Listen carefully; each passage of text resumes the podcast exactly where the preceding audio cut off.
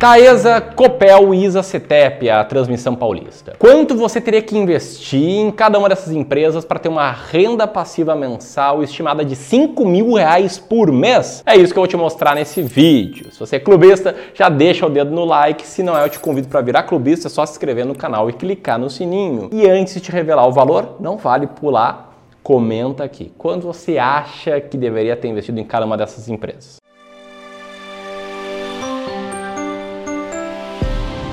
Eu escolhi essas três empresas por quê? Porque eu sei que são empresas muito queridinhas por quem segue estratégias de seleção de ações com foco em dividendo. Esse não é o foco da minha estratégia, embora eu vá revelar se eu tenho essas ações, sim ou não, e por quê, né, ao longo desse vídeo, para tornar ele mais interessante. Mas o fato é que eu entendo que todo mundo que seleciona hoje boas pagadoras de dividendos faz isso, sei lá, sei lá, possivelmente pelo efeito psicológico positivo que os dividendos trazem ou pelo fato de que, de fato, Né, investir em ações boas pagadoras de dividendos aumenta o seu potencial de retorno. Né? A gente provou isso com a estratégia Método Dez Sibazin, que é uma das quatro estratégias que a gente ensina no nosso curso Descomplicando o Mercado de Ações. Para todo mundo que investe em ações e quer a liberdade financeira lá na frente, tem que ter uma estimativa, né, de quanto eu preciso acumular de patrimônio para viver de renda. Eu quero te mostrar um pouco de como fazer essa estimativa e usar aí alguns cálculos olhando um pouco para trás para a gente ter um norte ali de mais ou menos quanto você precisa acumular em cada uma dessas ações, beleza? Mas antes dos cálculos em si, é importante falar um pouquinho sobre cada uma dessas empresas, né? Primeiro, porque eu entendo que esse vídeo aqui não é uma diquinha, cara, pelo amor de Deus, não compra ações da Taesa ou da Copel por causa disso. E segundo, porque se você tem ações delas ou se você for ter, se investir numa estratégia pagadora de dividendos, é bom entender o mínimo, né,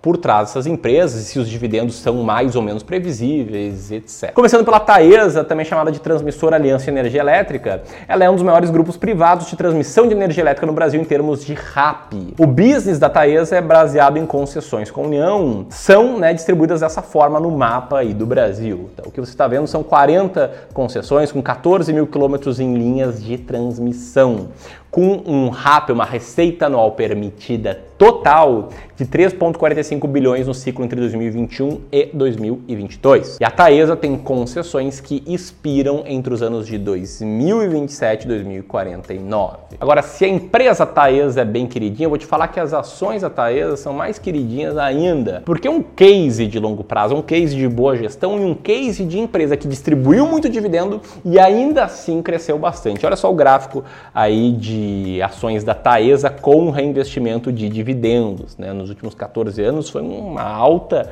absurda, né? Transformando, transformando aí cada mil e quinhentos reais em mais de quarenta mil reais hoje, pagando bons dividendos ao longo dessa jornada. Falando em dividendos, essa empresa ela é bem regular na sua distribuição, o que faz com que o yield da Taesa tenha ficado bem regularmente alto aí na última década. Bom, essa é uma das empresas que eu quero citar aqui. A outra empresa das três é a Copel, a Companhia Paranaense de Energia Elétrica, que além de transmissão de energia, ela atua em dois outros subsetores que estão embaixo, né, do grande guarda-chuva do setor elétrico brasileiro.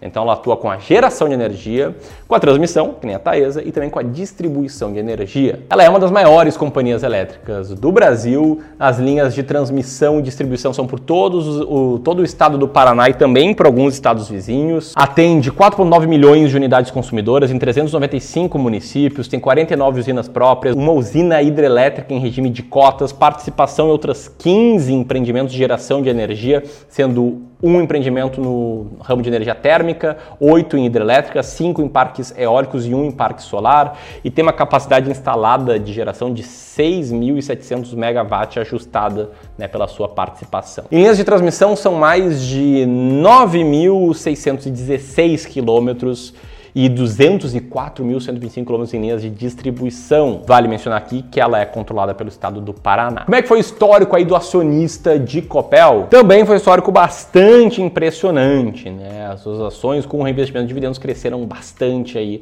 nos últimos vinte e dois anos. Além disso, a Copel teve uma boa estabilidade na distribuição de dividendos, distribuindo aí todos os anos desde dois mil e oito, pelo menos que é a base de dados aqui que a gente tem, e crescendo bastante em dois mil e vinte e um e dois mil e vinte e dois, o que fez com que o dividendo dividend yield da empresa também fosse consistentemente alto, mas aumentasse em dois mil e vinte e um e dois mil e vinte e dois com distribuições também impactadas por não recorrentes. Bom, e no terceiro canto dessa briga, a gente tem outra transmissora de energia, assim como a Taesa, a gente tem a I S A CTEEP, a Transmissão Paulista. A I S A CTEEP é a maior empresa líder no setor de transmissão de energia elétrica do país e por meio de suas atividades e de suas controladas e colegadas, ela atua em dezessete estados, operando uma complexa rede de transmissão, por onde trafega trinta por cento de toda a energia elétrica transmitida no país, sessenta por cento da energia elétrica transmitida na região sudeste e noventa e dois por cento da energia elétrica transmitida para o estado de São Paulo. Essa Transmissão Paulista era o mínimo que eu esperava. Tem mil quatrocentos e cinquenta colaboradores e tem várias concessões que, na sua maioria, se expiram depois de vários anos. Assim como em Taesa, assim como em Copel, o acionista de Transmissão Paulista também ganhou muito dinheiro aí nos últimos vinte anos. O gráfico de evolução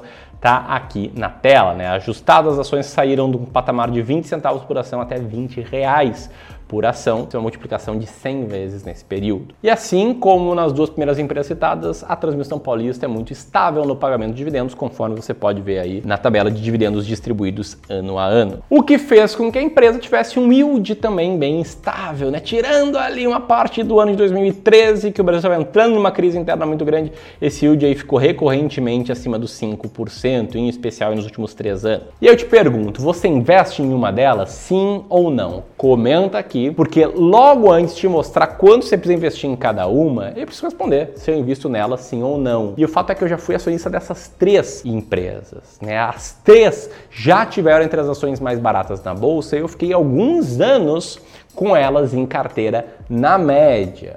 Isso num período em que, no relativo, as empresas estavam um pouco mais caras. Aí a gente via empresas de energia elétrica com muita estabilidade de lucro, estabilidade de resultado, estabilidade de dividendos, entre as mais baratas da bolsa. De lá pra cá, o que que rolou? A bolsa brasileira continua aquela nhaca, aquele patamar ali de cem, cento e poucos mil pontos, noventa e muitos mil pontos. Só que o lucro das empresas da média tá crescendo muito. Ou seja, tem muita empresa muito barata. Essa é a bolsa mais barata da história. É uma bolsa tão barata, mas tão barata, que eu vou fazer uma série de duas aulas chamada A Bolsa Mais Barata da História. Nessa série eu vou te mostrar os sinais pelos quais a bolsa está barata, outros momentos no passado em que a bolsa estava barata. Assim, é claro, vou te ensinar como selecionar as ações mais baratas da bolsa, que para quem me conhece sabe que é o método aí que eu sigo para selecionar ações. Foi o método que me fez lá atrás ser sócio dessas três empresas e num determinado momento, quando outras empresas cresceram mais o lucro em relação a elas e ficaram mais baratos, caíram também, me fez vender. Isso tudo vai rolar nesse evento. Você pode escrever gratuitamente apertando aqui. E esse evento que rola nos dias quinze e dezesseis de agosto, com transmissões online, ao vivo, para quem tiver inscrito. E também antecede a abertura de vagas do meu curso, o Descomplicando o Mercado de Ações. Então, se você quiser ter acesso ao meu curso completo, seleção de ações, e ter acesso ao ranking vitalício, da estratégia das ações mais baratas da Bolsa, de estratégia de seleção de dividendos também, você tem que estar, ó, participando do evento A Bolsa Mais Barata da História, beleza? E aí, quando a gente abrir vagas pro Descomplicando o Mercado de Ações, comprar o curso, só apertar aqui e na próxima página colocar teu nome e e-mail. Hoje, na minha estratégia de seleção de ações baratas, a Taesa com earning yield de dezessete por cento é a quadragésima primeira ação mais barata da Bolsa, a Copel com earning yield de quinze por cento é a quadragésima oitava ação mais barata da Bolsa e a Transmissão Paulista com earning yield de dezoito vírgula trinta e quatro por cento é a trigésima sétima ação mais barata da Bolsa, ou seja, não tenho nenhuma dessas ações. Dito isso, a pergunta que não quer calar, né, depois de ter recebido tanta informação bacana, é: Ramiro, quanto eu preciso investir para receber cinco mil reais por mês em dividendos nessas empresas? E o que eu quero te mostrar aqui são simulações, tá? Por quê? Porque não existe certeza. Se existisse certeza, chamaria renda fixa e não renda variável. Então eu vou fazer cálculos de independência financeira, usando essa planilha aqui, que quem participar do evento A Bolsa Mais Barata da História vai receber acesso, tá? Essa planilha aqui você basicamente mexe apenas nas células em azul, coloca algumas premissas e ela faz vários cálculos para ti. Só que o que a gente quer saber nesse vídeo é quanto eu preciso ter para receber uma renda de cinco mil reais por mês. E aí, para saber quanto eu preciso ter, você precisa ter duas premissas aqui. Tá, dois retornos potenciais futuro. Para saber isso, a gente vai olhar para o retorno passado, que não é igual ao retorno futuro, mas dá pelo menos um tato, um norte. Tá? Então o que, que eu vou fazer? Vamos entrar aqui na página do Status Invest da Taesa. Tá? Tô aqui com os dados da Taesa e eu quero olhar para os dados históricos de dividend yield da Taesa. Pode ver o dividend yield da Taesa atual, nove por cento, e historicamente, né, cada ano teve seu dividend yield.